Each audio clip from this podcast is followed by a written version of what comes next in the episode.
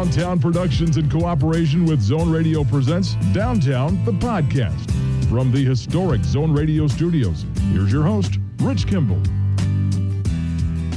Welcome into Downtown, the podcast, episode number 226. Rich Kimball, Carrie Haskell with you. And Downtown brought to you every week by Cross Insurance, where security meets strength. Just one guest on the podcast this week. He has been telling the story of America in his terrific films for more than four decades. We're talking about Ken Burns, who has produced wonderful films on the Civil War, uh, baseball, jazz, the Dust Bowl, the Vietnam War, country music, Muhammad Ali, and most recently, Benjamin Franklin. His newest is an amazing film called The U.S. and the Holocaust. And uh, we thought we would run that conversation uninterrupted. And so Ken Burns on his new film, right after this word from Cross Insurance. Since its founding in 1954, Cross Insurance has grown from a small family owned agency that started in Bangor, Maine, into one of the largest super regional insurance agencies in New England. With a network of offices throughout New England, Cross Insurance works with top carriers to provide maximum value to you, your family, and your business. We are proud to be the official insurance broker of the New England Patriots and would welcome the chance to provide security for your team. For more information, visit crossinsurance.com. Cross Insurance, where security meets strength.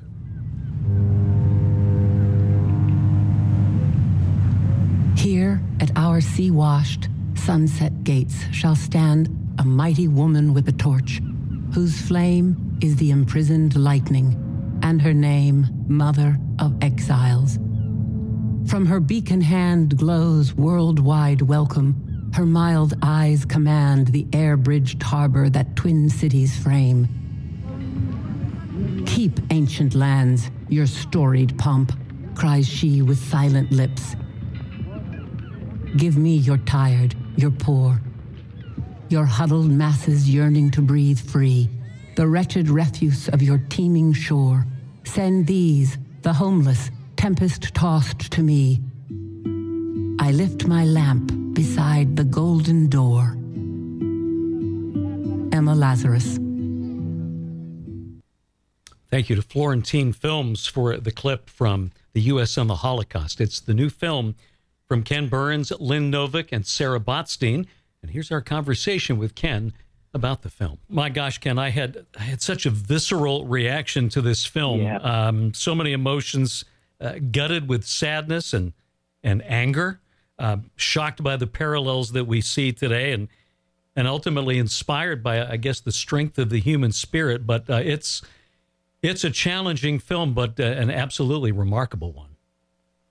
I'm I'm so glad you feel exactly that way. That's the only way I think to describe it. You know, the the combination of emotions that don't fit into neat compartments and uh, frustrations, and yet also the admiration for the the heroic moments that shine through in humanity's darkest times, and and then the kind of sense of obligation to ourselves that this is all sponsored by something that we see in our present day, which is anti-Semitism and racism and nativism, and there's really only one race, and that's the human race, and we are in this together, and our our success will come from our progress is come from joining together, not making others of people.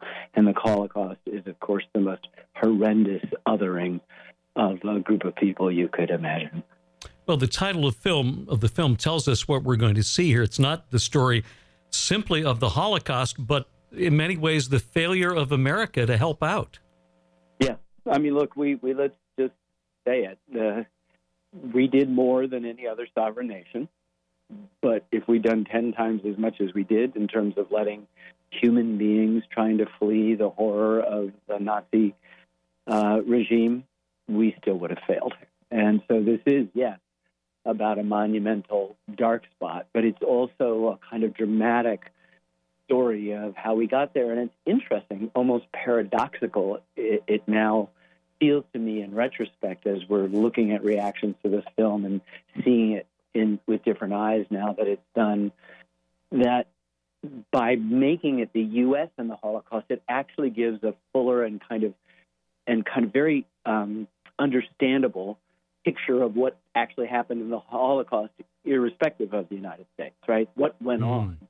But then filtered through American eyes, it, it gives us, you know, responsibility, skin in the game, if you will, but also uh, a horrific sense of failure and responsibility for not having responded with the better angels of our nature, but responded more with the baser instincts that, you know, attend to most of human life anyway. There's always been anti immigrant fervor in this country. Here in Maine in the 1830s, we had anti Irish riots, uh, the Chinese Exclusion Act, uh, the later 19th century. What was it that specifically led to the rise of anti Semitism in America?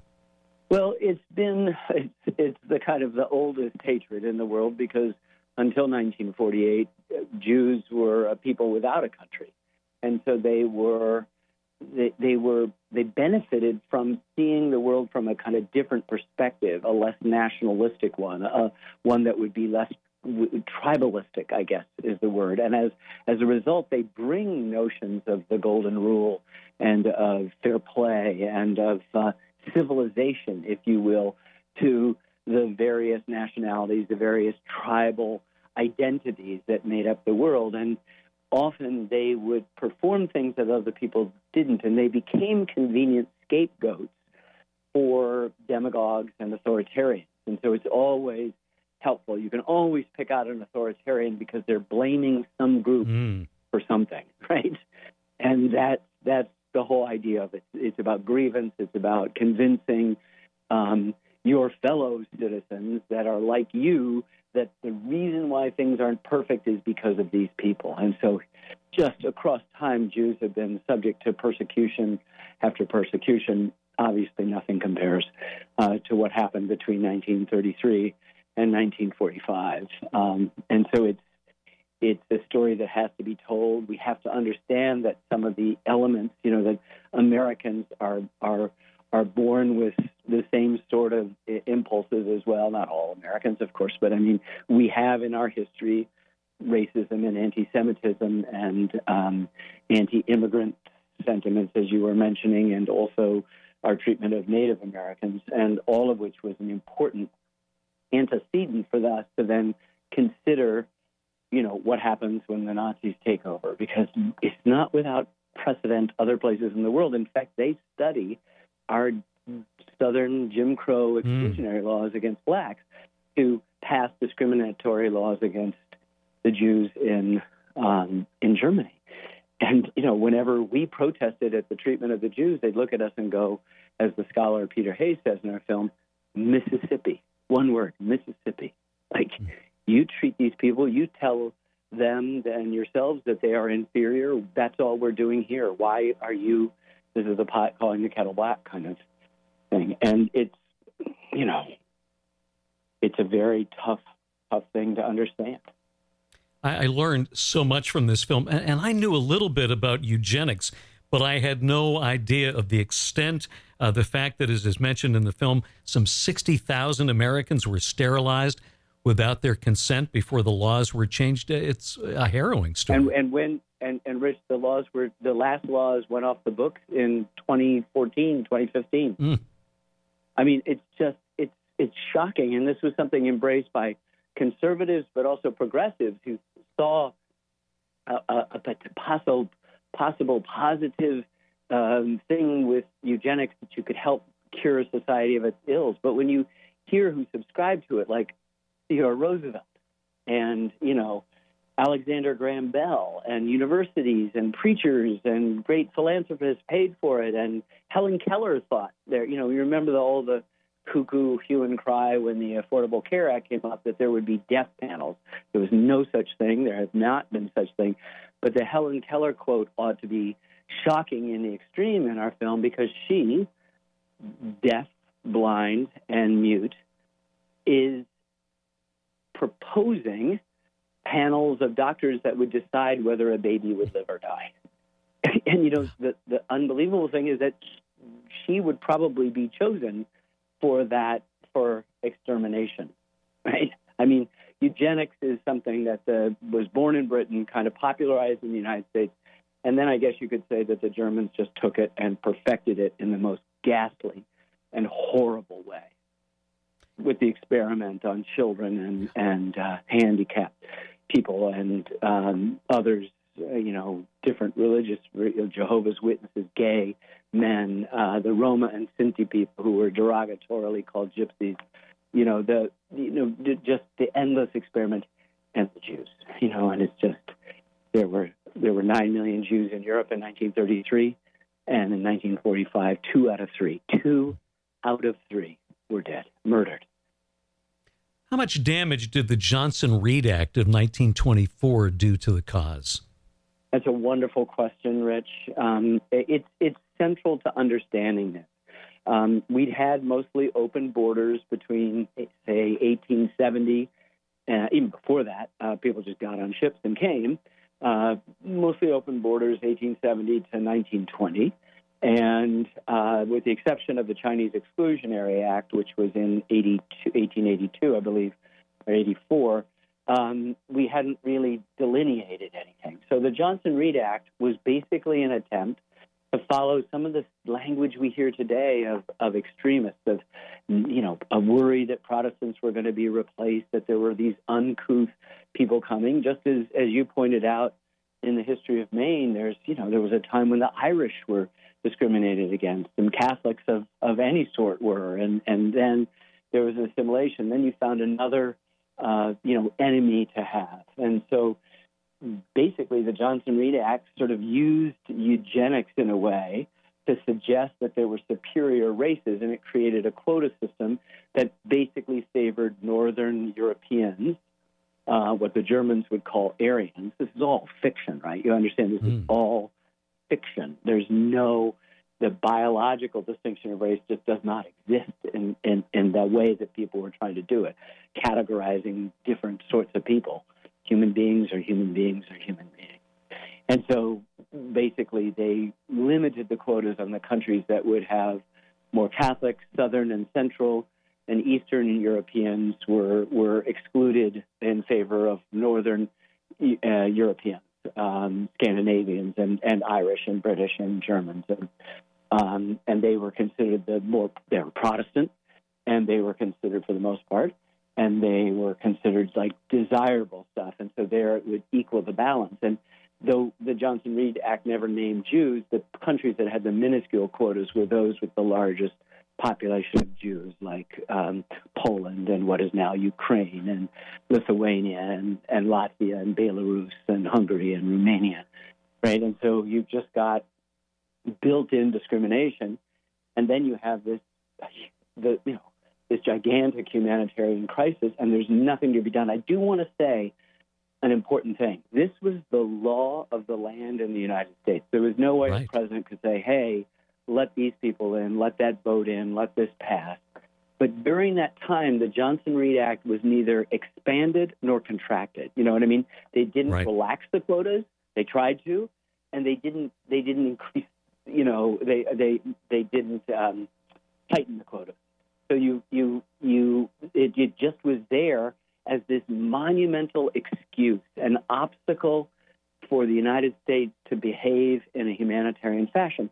And if you add to that all of the resentments that grow with economic dislocation, and in this case, the Depression, the greatest crisis, you know, economic crisis in the history of the world, you have people thinking, I don't want to let anybody in that's going to take my job, or at least that's what the demagogues would say. But you had prominent industrialists like Henry Ford promulgating just the most racist anti Semitic tracts taking the, the famous Russian hoax, the complete hoax called the Protocols of the Elders of Zion, that was posited a kind of Jewish conspiracy to take over the world, just made up fiction and printed it and it published in books, and it was translated into languages around the world, including German. I mean, it was it, it, it fired people up um, in a way that just exaggerated it. In the face of the Depression, you could have um, an anti Semitic radio priest with an audience of millions, Father Coughlin from Detroit,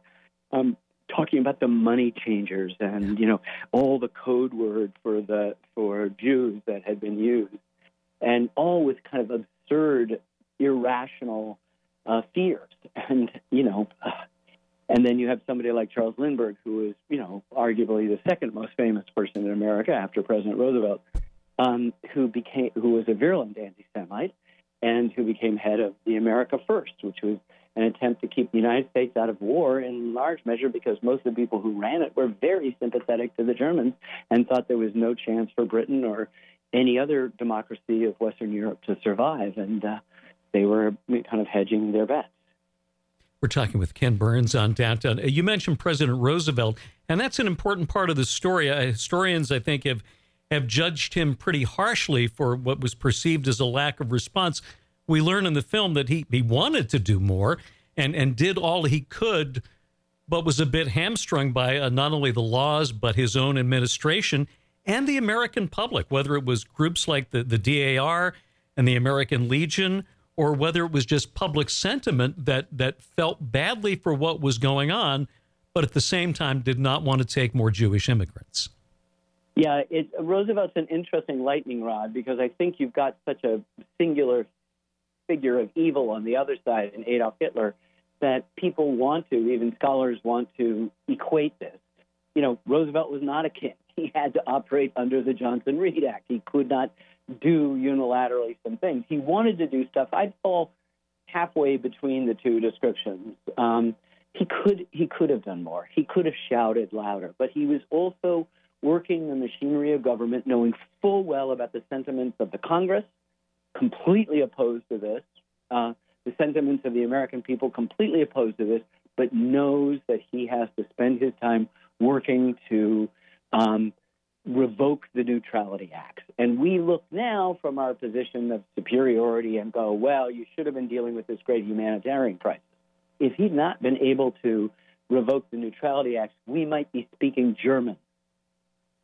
I mean, I'm not trying to joke with you. Mm. We made our film on World War II that came out in 2007.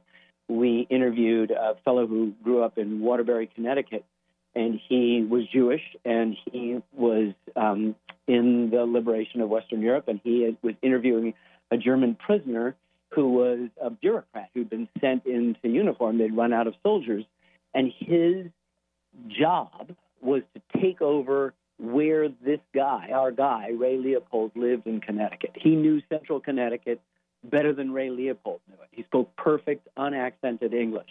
And they had a cadre of people determined to take over every section of the United States. So if Roosevelt can't do the thing that he believes is the number one thing to defeat this person, a lot of this other stuff is not moot. It's still an ongoing humanitarian crisis, but I don't want to let him off the hook completely. I want to say he could have done more. His wife is whispering in his ear. His wife, Eleanor Roosevelt, is right on just about everything, and she is trying desperately to have a much more you know, to broadcast even further the atrocities of the Germans, and that may have helped. It may have, you know, um, given chances for more people to get out. Uh, but but you don't know. It it is a failure across the board, and we're all culpable. We're all responsible. Roosevelt would uh, tell supporters that the best way to rescue the Jews was to win the war. But but by 1942, when Edward R. Murrow was reporting on what was going on, when Gerhard Riegner uh, shared what he had discovered. In many ways, was it already too late because most of the damage had already been done? Well, let's see. By the time we get boots on the ground in Italy, right, in 43, two thirds to three quarters of the Jews uh, that are going to be murdered have been murdered.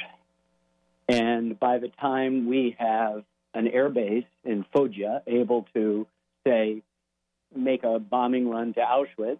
And there's a whole other question too, whether you bomb Auschwitz mm-hmm. or whether you bomb the rail lines with our imprecise bombing, and whether you were willing to take the public relations hit that would come from learning that we weren't uh, our soldiers, our airmen, were not dying in the service of of the war, but in liberating Jewish um, uh, concentrate uh, death camp um, uh, occupants. You know, it's it's a huge thing. But by, by the time we could get an airplane there, three quarters of the Jews in Europe uh, who are going to be murdered have been murdered by the by the Nazi regime and their cohorts.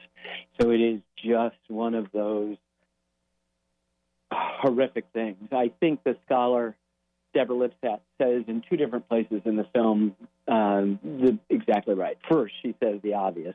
The time to stop a Holocaust is before it happens. Right. That's why we need to study this period. You just, you know, as Daniel Mendelsohn says in our film, don't kid yourself. This is possible. There is no bottom, he says, to uh, what human beings, to human depravity. So you just, you know, you have to guard against this. You have to protect your institutions. It has to be about civilization and not about the tribal instincts. But then, very late in the film, Deborah says, maybe if we had yelled louder about it, and this is why I was holding Roosevelt's feet to the fire a little bit more than, than you were, is if we'd yelled louder about it, if we'd been able to get people out of those refugee cities like, you know, Lisbon or um, or Casablanca or, or other places where the refugees could still get out once Hitler was the master of, of Europe um, it might have been possible for us to, to save more people than we did. Uh, but, you know, this is not humanities nor the United States, uh, you know, finest hour. The testimony in the film uh, of those who were there uh, is so incredible. Uh, Guy Stern, who was sent to America alone at age 15, a Sol Messinger, whose family tried to get out on the St. Louis, uh, Susie and Joseph Hilsenrath, and, and his I, think the most the most powerful moment of the film for me mm-hmm. was his remembrance of seeing the Statue of Liberty. Yeah. So you know, in Hitchcock, they always the students of Alfred Hitchcock's movies always said eh, that he had what he called a MacGuffin, this thing, this object that recurs, that becomes the focus of something. In our in in our film, three parts, six hours plus, um, our MacGuffin is the Statue of Liberty, mm. the symbol we think of a country that welcomes immigrants, but also a symbol that many people also felt should guard against anybody coming in. So each one of the chapters, the three chapters, is named after a, a, a phrase in the poem by Emma Lazarus, the Golden Door being the first one. You know, the the, the Statue of Liberty occurs and reoccurs throughout the film, and so one of the most important moments is that when Susie and Joseph Hilsenrath finally, finally, finally, they're sent by their parents alone to France to escape the trouble. The father then gets out and is able to get the mother and the and the baby infant son back out, and they're you know one step ahead of the Nazis in Paris and then in Versailles and then into Vichy France, and then finally their father is able to to get them out because he's in America they come and they're on a boat out of Lisbon called the Serpa Pinta, and they were, mm. you know, housed in. They said you can come up at 6 a.m. because we're going to come into New York Harbor, and the fog lift, lifted like uh, Susie said, like the like the curtain at the opera. And j- then Joseph just describes it, and he breaks down, you know. And here you are looking at an old man who you're really actually looking at as a kid a kid relieved that he will have a life ahead of him. And I think this is where we need to stop. When we say six million, it's an opaque number, Rich. We just right. it doesn't mean anything.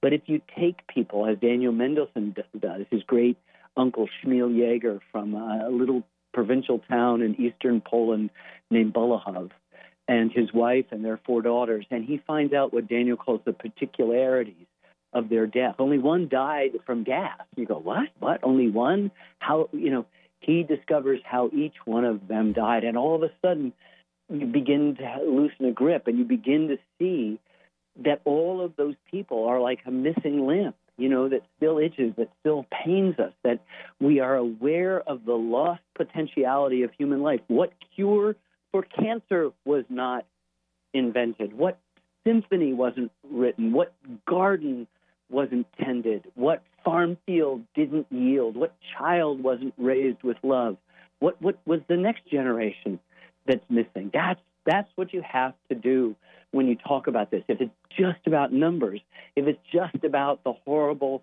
mangled, naked bodies when, with bulldozers, all you've done is kind of participated in a kind of Holocaust porn. But if you make people understand these are human lives. I mean, one of the most poignant things, one of the last things we did is we added in three different places in the last two episodes just letters from three different people who are mm. basically saying what I'll give you one example of a letter. A guy writes to a friend and he said, I want you to have this letter because I want the world to know that someone named David Berger lived, once lived. He knows he's going to his death, and he's just wanting, he wants to say what all human beings wake up and say, I am, right? And so it's really important for us as we love to back the dump truck up and show the, the statistics and this and the 60 million killed or the 55 million killed and the 6 million Jews that were killed in the. these are all human beings whose lives are as were as important to them as ours are to us, and that we need to restore an essential humanity to their story and realize that the great crime of othering, of making someone who is diff- seemingly slightly different from you other, is the mark. You know, I, I, I think I've even talked to you about this, Rich, before that I realized that I had had the great privilege for the last 50 years of making films about the U.S. But I've also been making films about us. That is to say, the lowercase two letter plural pronoun, all the intimacy of us and all of the majesty and the complexity and the contradiction and the controversy of the U.S. And what I've learned over those that half a century is that there's only us. There's no them. And if anybody tells you there are them, run away. There's only one race, and that is the human race. It's just where we began this conversation. That's it.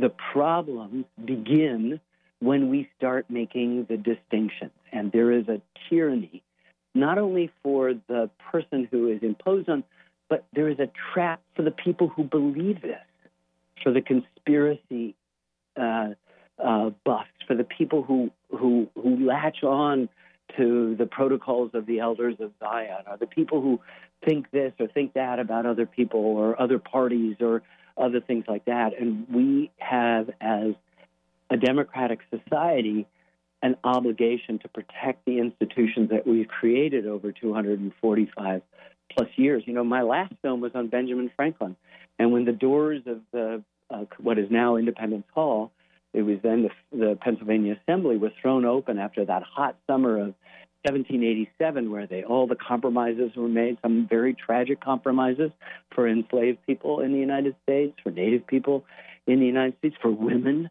Um, nonetheless, you know, a woman whose rights were not respected walked up to Dr. Franklin and said, what have you created, a monarchy or a republic? And he said, A republic if you can keep it.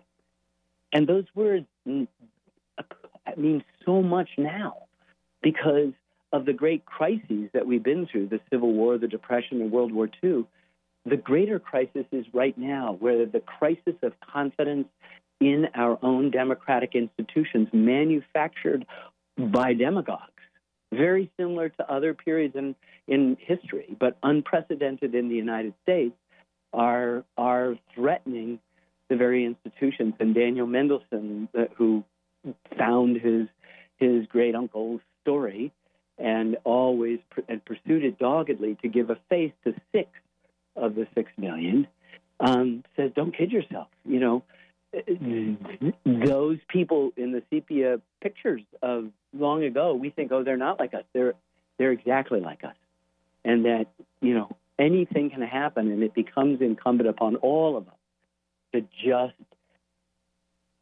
work hard as we can to project those better angels, to to be members of a human race, and not to make a distinction of of, of, of making somebody else the other as a history teacher, I've, I've said to students for years that we have a short memory as people. This is not ancient history. We have people in our community who still uh, uh, bear the marks uh, from their time uh, as survivors in the camps. What do you hope young viewers take away from this film? Well, you know, we're storytellers, and you'd never want to lecture, but we I've spent my entire professional life, Rich, as you know, making films that go to PBS first.